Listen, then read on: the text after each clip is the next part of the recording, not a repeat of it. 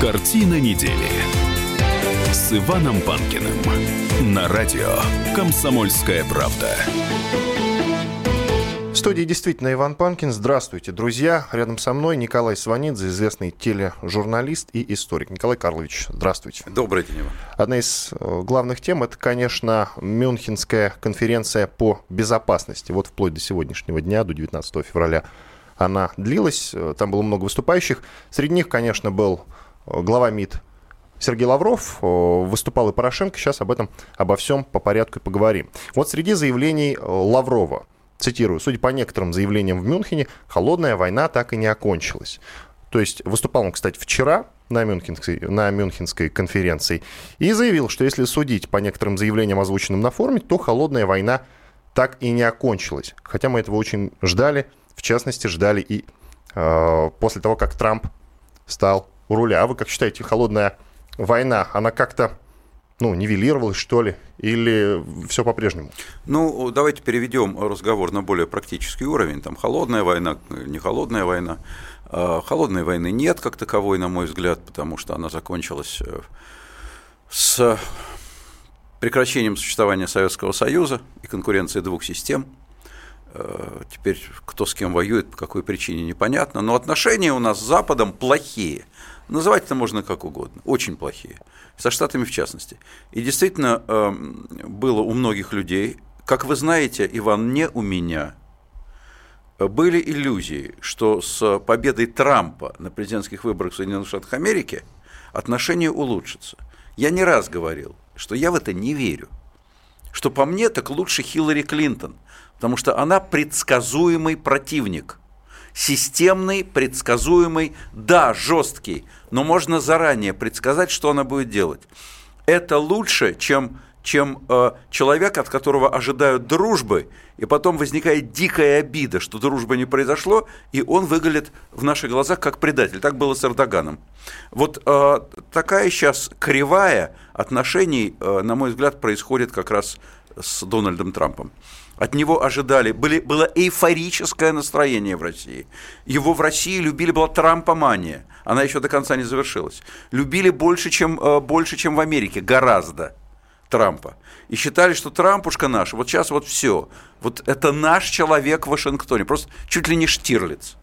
Не так это.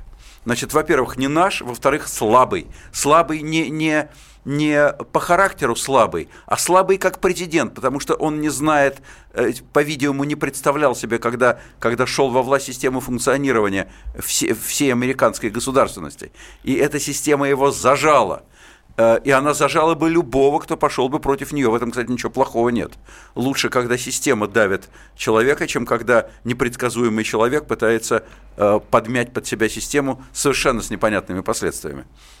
Так вот, короче говоря, никакого улучшения не будет. Более того, теперь уже, судя по отдельным выплескам, в том числе и словесным, хуже, чем при Обаме. В этом смысле я согласен с Сергеем Викторовичем Лавровым. Да, ожидалось, и те, кто ожидали, они глубоко разочарованы. Ну, к теме холодной войны давайте вернемся. Фрагмент речи Сергея Лаврова, министра иностранных дел России о НАТО и о холодной войне. Давайте послушаем. Человечество сегодня стоит на перепутье. Целый исторический этап, который можно определить как post-Cold War Order – подошел к концу. Основным его итогом, по нашему убеждению, стал провал усилий по приспособлению институтов холодной войны к новым реалиям. Мир не стал ни западоцентричным, ни более безопасным и стабильным. Достаточно посмотреть на результаты демократизаторства в регионе Ближнего Востока и Севера Африки, но и не только там. Расширение НАТО привело к небывалому за последние 30 лет уровню напряженности в Европе. НАТО так и осталось институтом холодной войны. А говорят, что войны начинаются в головах людей людей. Там же они по логике должны и заканчиваться. Однако с холодной войной этого пока не произошло. Если судить в частности по некоторым выступлениям а, политиков в Европе и в Соединенных Штатах, в том числе и по заявлениям, которые прозвучали вчера и сегодня в начале нашей конференции. Сергей Лавров, министр иностранных дел. Николай Карлович, расходится ли ваше мнение с мнением Сергея Викторовича? Ну, в чем-то сходится, в чем-то расходится. Там я, скажем, не, не вполне понимаю, что Сергей Викторович имеет в виду под напряженностью в Европе. Я не вижу в Европе напряженности уж такой. Там есть, есть проблемы, которые возникают в любом регионе. Европа а, так или иначе генерально, стратегически все равно движется по пути интеграции и никуда не денется. В отдельных странах возникают отдельные проблемы – проблемы эти возникают во всех странах, где происходят, где идет жизнь и где происходят регулярные выборы реальные. Естественно, там, где выборы, там проблемы. Мы э, склонны эти выборы э, немножко раздувать и говорить, вот смотрите, не знают, кого выбрать, вот смотрите, такой человек, секой человек, стабильности нет. Ну, понимаете, если понимать под стабильностью несменяемость власти, то тогда, конечно. Но, но с другой стороны, я согласен с э, Сергеем Викторовичем Лавровым, в том, что ожидания прекращения холодной войны, они не оправдались. Вот то, что он говорит о post-Cold War Order, то есть порядок после холодной войны, он действительно в значительной степени не оправдал себя. Здесь есть вина и Запада, здесь есть вина и наша, здесь есть некоторые объективные вещи, и отношения между Западом и нами сейчас, сейчас очень тревожные. И боюсь еще раз, вот о чем я уже говорил, что с приходом Трампа они становятся еще более тревожными, потому что менее предсказуемыми. А по-моему, он на себя оттягивает много внимания, что неплохо для нас. Нет? Он оттягивает на себя внимание, но, но не от нас оттягивает. Он оттягивает на себя внимание внутри США, он ссорится со всеми по периметру, у него все враги народа, пресса, спецслужбы, профессура, все на свете. Но нам-то от этого не легче, потому что он будет в результате, он оттягивая внимание на себя, он сам будет оттягиваться на нас. Потому что он теперь будет вынужден доказывать свою жесткость, свой мачизм, доказывать, что он не пророссийский, что он не путинский, он должен будет это доказывать. Посмотрите, как вел себя его госсекретарь Рекс Тиллерсон – очень мощный человек. Ну, Иван, это бывший руководитель ExxonMobil. Это крупнейшая нефтяная компания мира. У нее бюджет, как у нашего государства. Вот, вот этот человек могучий, матерый, зубр, как он себя вел на встрече с Лавровым. Как зайчик. Он боялся слова сказать при прессе. Не потому, что он боялся Лаврова. Это не Лавров его запугал. Это его запугала ситуация в Штатах – это его запугал Трамп, который его, который его э, давал ему указания перед тем, как он поехал на встречу с Лавровым, чтобы ни в коем случае не подумали, что они с нами друзья. Ни в коем случае. Вот именно этого я боялся при вступлении Трампа во власть. Призываю наших слушателей участвовать в нашем разговоре. Пишите в WhatsApp или в Viber номер тот же 8 967 200 ровно 9702. Пишите. Самые интересные сообщения я озвучу. Э, смотрите, вы заговорили про Трампа, про НАТО. Э, вот какой момент. И, в частности, вы сказали, что не такой уж жесткий, а скорее слабый Дональд Трамп. Ну вот. Объективно слабый, да. По-моему, он гнет свою линию до конца. Смотрите, президент США Дональд Трамп назвал себя фанатом НАТО, но вновь раскритиковал других членов Альянса за то, что те не платят по счетам. Э, сделал он это в ходе выступления перед сторонниками во Флориде. Цитирую Трамп. «Мы ведем битвы, которые больше не помогают нам. Мы ведем битвы, в которых другие люди ведут себя несправедливо. Я фанат НАТО, но многие страны НАТО, многие из тех стран, которые мы защищаем, очень богатых стран, не платят по своим счетам». Конец цитаты. Ну, по-моему, такое может сказать только человек со стержнем. Ну, это человек со своими взглядами. Другой вопрос, э, как его здесь нагнут или нет с какими-то его взглядами, с какими-то не нагнут. Он, в принципе, прав. Э, у него же есть э, очень большая, действительно, прагматическая такая струя во всех его выступлениях и во всех взглядах. Он не хочет, чтобы Америка больше платила, но он хочет изменить все мировое устройство в соответствии с своими представлениями о прекрасном. Вот это ему сделать не дадут. Но, среди прочего, о чем сказал Сергей Лавров, это, цитирую, «Россия не снимет санкции с ЕС до прекращения войны в Донбассе». И о паспортах в Донбассе мы тоже поговорим после небольшого перерыва. А пока Э, коротко, а нам это вообще выгодно не снимать санкции с ЕС до прекращения нет, войны в Донбассе? Так же невыгодно, как нет, и не Европе. Фактически Лавров сказал, мы не, мы не снимем санкции с наших потребителей. Мы будем и дальше вместо сыра лопать пальмовое масло. Вот что сказал Сергей Викторович Лавров. На зло бабушки, отмор... на, зло американской и западной бабушки на отмор... отморозим себе уши. А? На поводу должны пойти здесь... у Европы? Ну давайте мы не будем идти на поводу и будем есть э, пальмовое масло вместо сыра. М-м, странно. А что Ладно, странного? Ну, странное заявление, Николай Ничего Карлович. странного. Иван Панкин и Николай Сванидзе в студии радио «Комсомольская правда». Через две минуты продолжим. Картина недели с Иваном Панкиным. Радио «Комсомольская правда».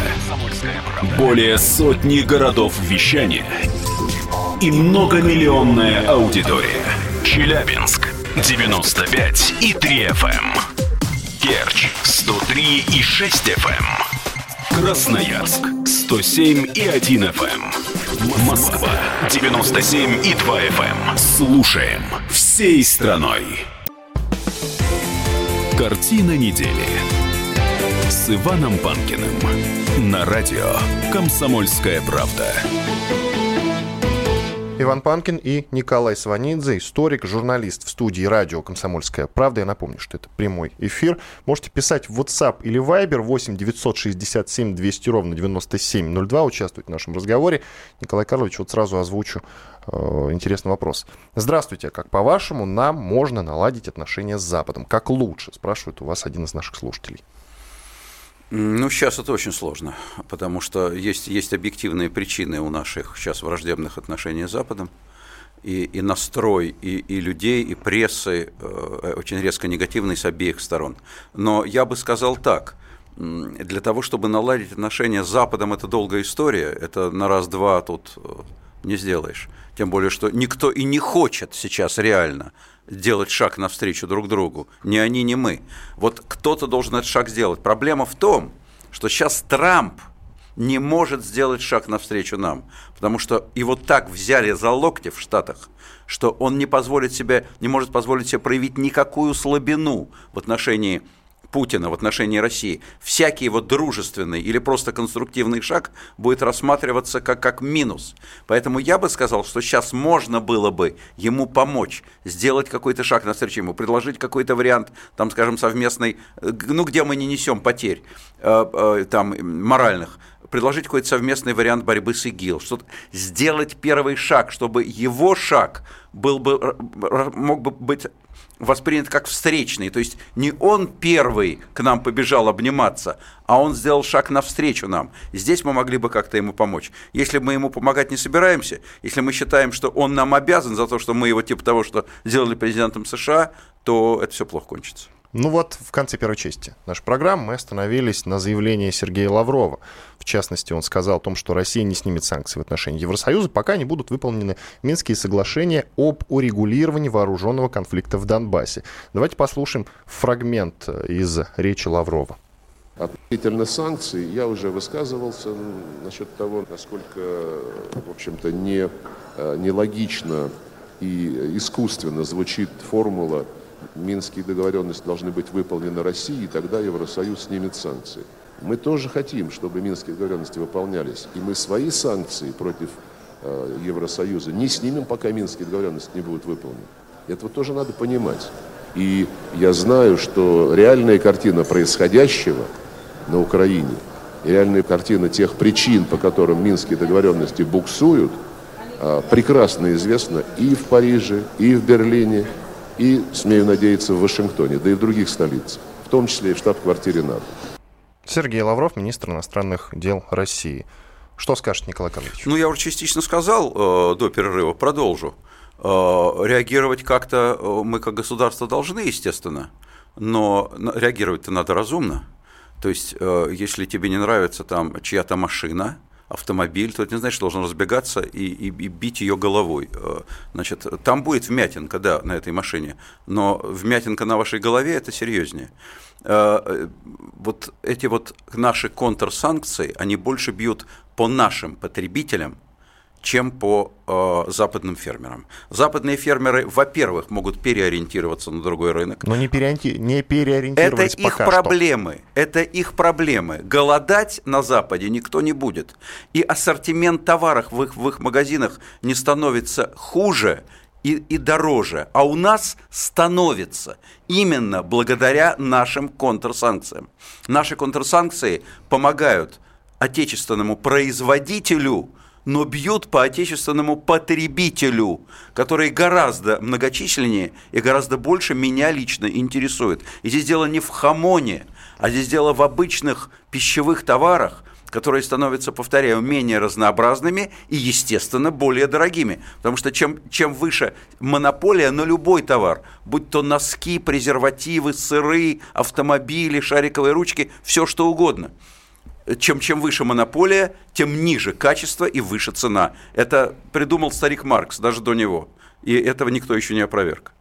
Хорошо, немножечко другой теме. Россия, указ. Э, что означает указ президента России о признании документов, выданных на территории Донецкой и Луганской народных республик? Я напомню, что э, Владимир Путин подписал закон о признании документов ДНР и ЛНР – так вот, э, на сайте kp.ru, я объясняю нашим слушателям, есть замечательная статья э, «Пять наивных вопросов о том, что означает указ президента России о признании документов, выданных на территории этих двух республик. Э, вообще, вы как к решению президента относитесь изначально? А, ну, я здесь уйду от ответа типа «хорошо-плохо», значит, потому что я, я не отношусь к числу тех огромных э, процентов нашего населения, которые аплодируют каждому действию нашего президента, независимо от того, что он сделал, что он сказал, просто еще не услышав, уже начинаются дол- долгие продолжительные аплодисменты. И также я отношусь э, к значительно меньшему числу, которые улюлюкают и проклинают каждое действие нашего президента, тоже не забыв даже услышать, что он сказал, и увидеть, что он сделал. Я пытаюсь анализировать, все-таки это моя профессия и, и, и, и мой образ мысли.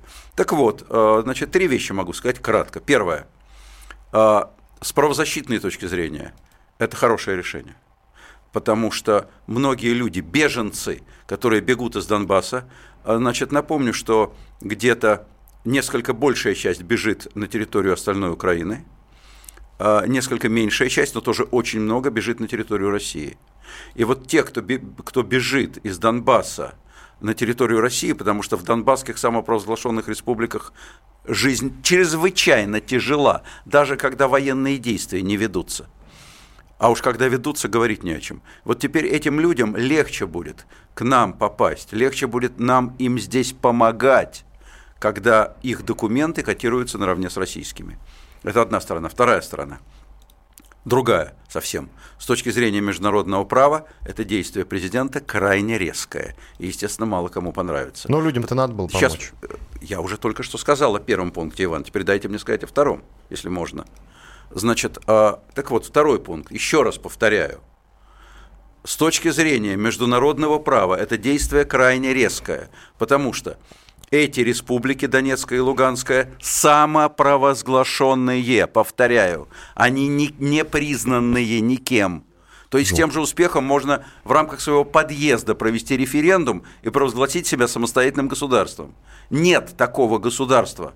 Значит, приравнивая их документы, их паспорта к документам, паспортам граждан России, де-факто Путин пошел на полупризнание этих государств, что, несомненно, крайне затрудняет еще более и так буксующий Минский процесс. Разумеется, мало кому в мире это понравится.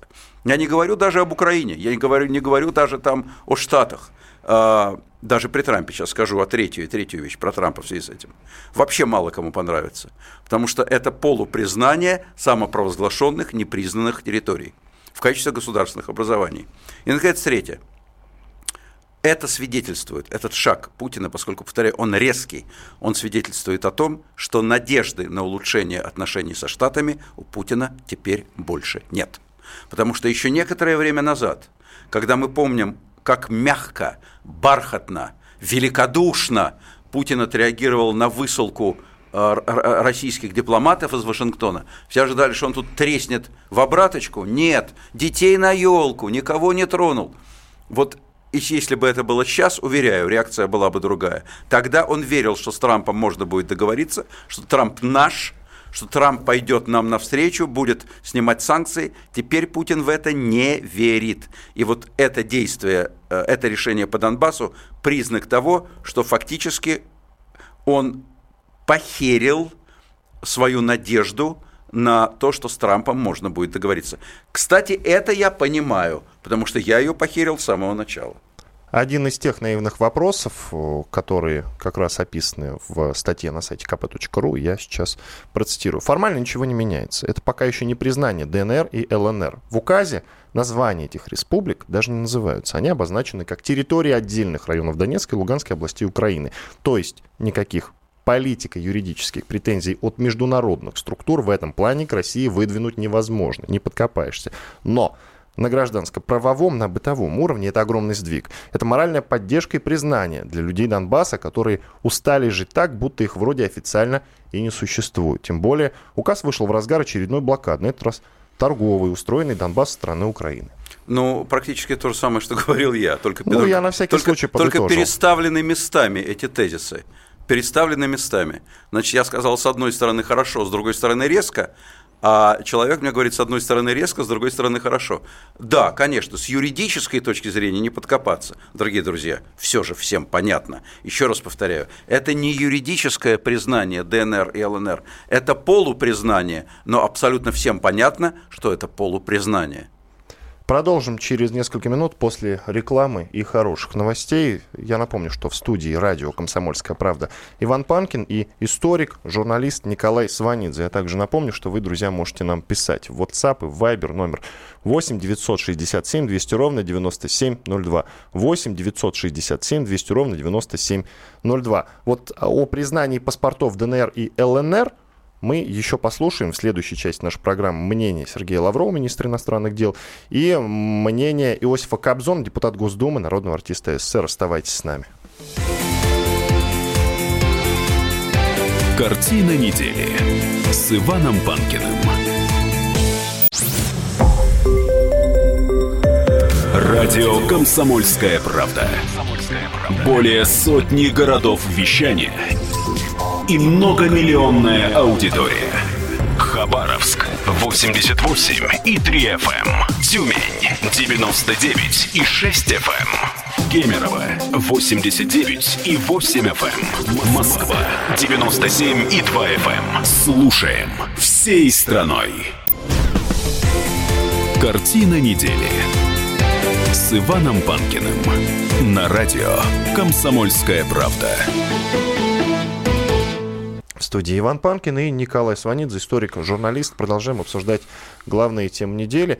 Я, кстати, уточню, что если вы послушаете наш эфир в 20 часов, то э, этот час будет более расширен потому что после эфира мы сделаем дополнительную запись, поэтому обязательно потом пос послушайте либо в прямом эфире, или подкаст на сайте kp.ru. Обязательно. Итак, продолжаем обсуждать, в частности, мюнхенские заявления, но пока, пока хочется вернуться к паспортам э, Донбасса, ДНР и ЛНР. Я напомню, что указом президента России Владимира Путина э, эти паспорта признаны в России. Вот, кстати, самое время послушать мнение Сергея Лаврова, министра иностранных дел о паспортах. Что кто-либо усматривает в этом какое-либо изменение позиции. Указ, э, по-моему, говорит сам за себя. Э, там черным по белому написано, что руководствуемся при этом мы исключительно гуманитарными соображениями, потому что люди, которые оказались на этих территориях Донбасса, постоянно подвергаются различным блокадам, различным ограничениям, не могут получать пенсии, не могут получать э, социальные пособия, не могут, в общем-то, иметь нормального доступа к медицинским услугам, учитывая, что многие э, учреждения медицинские на Донбассе э, были разрушены или сильно пострадали. Сергей Лавров, министр иностранных дел России. И теперь сразу же давайте послушаем мнение Иосифа Кобзона, депутат Госдумы. Я уточню только, что э, комментарий записал Александр Петрович Гамов, политический обозреватель «Комсомольской правды». Слушаем Кобзона. Я считаю, что это первый шаг, который сделал президент для того, чтобы вселить в какую-то уверенность в борющийся народ. В том, что они не одиноки. Они каждый раз просили об одном. Только чтобы Россия нас не забыла. Вот Россия не забыла. Россия первый шаг сделала. Каждая из них может приехать в Россию в любой момент, как к себе на родину. Это очень хороший шаг. Я не знаю, что последует за этим, но во всяком случае это очень добрый и хороший гуманный жест нашей страны. Иосиф Кобзон, депутат Госдумы. Итак, э, ну я думаю, что в принципе тут вам комментировать нечего. Вы уже все сказали в прошлой части нашей программы, а это мнение двух уважаемых людей. Итак, э, теперь к заявлениям на Мюнхенском форуме э, главы Украины Порошенко. Он, среди прочего, сказал, что глава России, то бишь Владимир Путин, не видит места для Украины на политической карте Европы и хочет разукрасить ее в русские цвета. Вот такие дела. В связи с чем, как вы считаете, Порошенко упорно гнет свою линию и постоянно говорит об агрессии России в отношении Украины. Я, кстати, агрессии в отношении Украины никакой не наблюдаю. Ну, может, у вас другое мнение? А, с какой точки зрения смотреть, Иван? Значит, а, если смотреть с точки зрения Украины из Киева, то чего же не наблюдать-то агрессию? А, а присоединение Крыма э, к Российской Федерации – это не проявление агрессии с точки зрения Киева, когда Крым был украинский, а стал российский.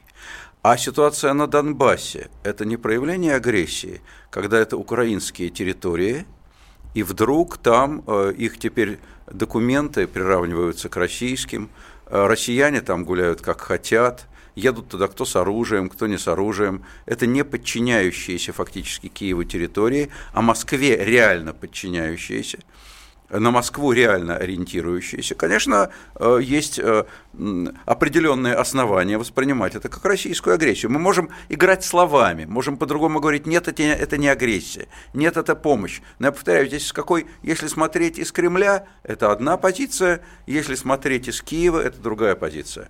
Теперь отвечая на вопрос, почему все время э, на это бьет в эту точку Порошенко, он в нее не может не бить. А, иначе, он, иначе он перестанет быть президентом Украины. Любой президент Украины, хороший, плохой, а, нравится он нам, не нравится. Вот повторяю еще раз, любимая тема. Обама нам, как президент США, очень нравился. До поры до времени сейчас перестает, да?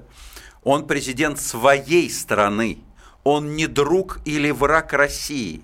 Он президент Украины. И как президент Украины он будет говорить о Крыме, он будет говорить о Донбассе. Если не будет, ему этого не простят. Кроме того, сейчас на Украине, конечно, ужасная экономическая ситуация, э, очень напряженная.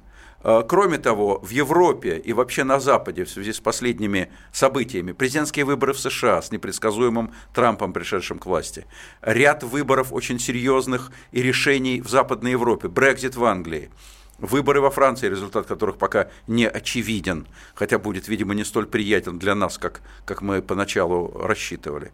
Да? Э, очень, очень большие события, разнообразные, с результатом тоже в результате не столь приятным для нас, кстати, с выборами в Австрии и так далее. То есть все это заставляет Запад подзабыть Украину – и, конечно, Порошенко боится, что ее подзабудут окончательно и перестанут, и перестанут помогать. Поэтому он все время эту тему форсирует. Он напоминает о себе. Он, он маячок пока. Ребята! Он поднимает руку. Ребята, глядите сюда, я здесь, мы здесь. Украина, 40 миллионов человек. Это мы Европа. Помогите, нас сжирает Россия. Ну помогите же. Ну посмотрите же на меня. Ну, конечно, во всем виновата Россия. А, по его мнению, да, разумеется. Значит, а, и, и, и по его мнению, да. А, а вы какую точку зрения хотите, хотите ему здесь э, ну, вы говорите, порекомендовать? Реально, Донбасс не подчиняется Украине. Просто так, просто так, что ли, не подчиняется? Потому что бомбят они Донбасс. А почему а, потому они что его, не, а, не признают а документы. Почему, а почему они его бомбят? Это хороший вопрос. И а ответ на него они, нет от, и у вас тоже. Откуда началась ситуация? Ситуация с Донбассом началась не с того, что, что Игорь Стрелков вошел в Донецк, где люди спокойно сидели и пили кофеек. А Игорь Стрелков туда вошел, и в результате это стала непризнанная республика. Кстати, не весь Донбасс входит в территорию ДНР. Далеко не весь. Прямо скажем, меньшая часть. Но тем не менее. Ведь не из Киева пришли туда, пришли туда из России. Стрелков-то чей гражданин? Откуда все? Откуда есть пошла русская земля, как говорится в повести временных лет? Давайте уж, если разматывать клубок, то разматывать его сначала. И не размотаем. Из, из, э, размотаем. Нет. В, в данном случае размотаем. И, и, и, и считать себя ангелами, а всех остальных людьми, которые нам, нас преследуют, нас гнобят и желают нам зла, не нужно. Это, это, это не признак силы, это признак комплекса неполноценности. Давайте ну, то есть оцен- вот о, получается, что у президента Порошенко комплекс неполноценности. Несомненно. Конечно, у него тоже комплекс неполноценности. Ему есть откуда взяться. Потому что у него сейчас, конечно, государство в очень сложном положении. Разумеется. И виновата, конечно же, Россия. А, Это во, во многом виновата Россия, разумеется, потому что, потому что конфликт у него с Россией, потому что Россия взяла себе Крым, и Россия поддерживает, инициировала ситуацию на Донбассе и поддерживает донбасских сепаратистов. В этом смысле мы, с точки зрения Украины, это вина. С точки зрения России можем подбирать другие слова. Но поставьте себя на место Порошенко, и вы увидите, конечно, виновата Россия. Нет, я не хочу себя ставить на его Ну, место. не я ставьте. наблюдаю Ну, за тем, ставьте. что он говорит время от времени. Я ставить- тоже наблюдаю. Да, я тоже себя наблюдаю. на его место мне совершенно Наблю- не наблюдаю хочется. из Москвы, будучи российским гражданином. Но тем не менее, для того, чтобы видеть ситуацию выпукло, мы должны время от времени вставать на позицию наших оппонентов. Иначе мы не поймем, что происходит. Дело в том, что мы готовы к диалогу, они совершенно нет и не хотят. Почему вот мы- в чем в чем, самая в чем главная наша проблема. готовность к диалогу? Если бы мы были полностью готовы к диалогу, мы бы, мы бы э, сняли свой контроль с российско-украинской границы. Мы бы, мы, бы, мы бы не ходили э, в Донбасс как к себе домой. Я напомню, что это были ответные меры. Это украинская территория. И мы, кстати, это признаем. Мы же не говорим, что, что Донбасс это российская Да, да, территория. я только Нет. что это озвучивал, безусловно. Да, мы но признаем, но а вы говорите, что мы но мы агрессоры. туда ходим как к себе домой. А- Есте- Естественно, Порошенко это не нравится. А что значит как себе домой? Туда что, как-то запрещен, запрещен въезд или вход? Я не понимаю. Нет, Туда можно запрещен? попасть. Но мы ходим туда. Там время от времени могут позволить себе заблудиться целые наши танковые колонны. Не говоря уже об отдельных рядовых военнослужащих или группах военнослужащих. Если бы этого не было, Донбасс против федеральной армии Украины, какая бы слабая она ни была, но это федеральная армия большого государства. Донбасс бы не выдержал бы и недели, мы это с вами прекрасно понимаем. Ни с какими моторолами, ни с какими гиви покойными ныне, ни с какими прилепинами, которые сейчас туда поехали поиграть пистолетом ТТ. Ни с какими этими заводными и, и экспрессивными ребятами Донбасс бы и недели не выдержал против Киева, если бы не российская помощь. И чего же вы тогда ждете от Порошенко? Хорошо, затянули разговор по этой теме. Переходим к другой. Экс-депутат Госдумы Денис Вороненков, я напомню, вместе с женой Марией Максаковой Игенбергс, э, тоже бывшим парламентарием от фракции «Единая Россия» и оперной певицей, кстати, тоже, уехал жить на Украину и, если не говорить, бежал на Украину и дал свидетельские показания против Януковича Генеральной прокуратуре Незалежной. Ну и много чего другого наговорил. Вот вообще к, э, к этому человеку и к этой даме изначально как вы относитесь, потом уже э, пойдем дальше. Ну, давайте скажем сразу, что дама тоже человек, да? Дама тоже. Значит, я бы... я Нет, бы- но просто по моему мнению, они хуже, они хуже, чем враги. Ну, А, откровенно. ну, я не буду говорить, хуже, чем враги, лучше, чем враги. Значит, а, у меня Вороненков не вызывает никакой симпатии. Он действительно сейчас говорит нечто диаметрально противоположное тому, что говорил, когда был здесь. Конечно, он будет говорить, что он был вынужден. Никто за язык-то не тянул. Никто не тянул идти в Думу, никто не тянул э, говорить то, что ты не думаешь. Никто не тянул сейчас говорить диаметрально противоположное. Я бы э, немножко отделил от него все-таки даму, как вы выразились, галантно. Потому что дама, э, во-первых, она его жена, и она не может сдавать своего мужа по определению. Во-вторых, э, э, ну, у меня к ней другое отношение. Красивая женщина, талантливая оперная певица. Вот. Хотя она тоже говорила другое, нежели говорит сейчас. Но я бы не хотел в данном случае делать акцент именно на ней. А в том, что касается его, э, на мой взгляд, человек крайне мутный. Крайне мутный. И не только вы так говорите, Я, кстати. я, я не, я вообще, повторяю еще раз, не симпатизирую людям, которые склонны столь радикально менять свою точку зрения. Если бы он здесь под пытками что-то говорил, а ведь пыток-то не было. А давайте послушаем, что он сказал э, в интервью украинскому телеканалу ТНС. Вороненков я имею в виду. Слушаем про Крым.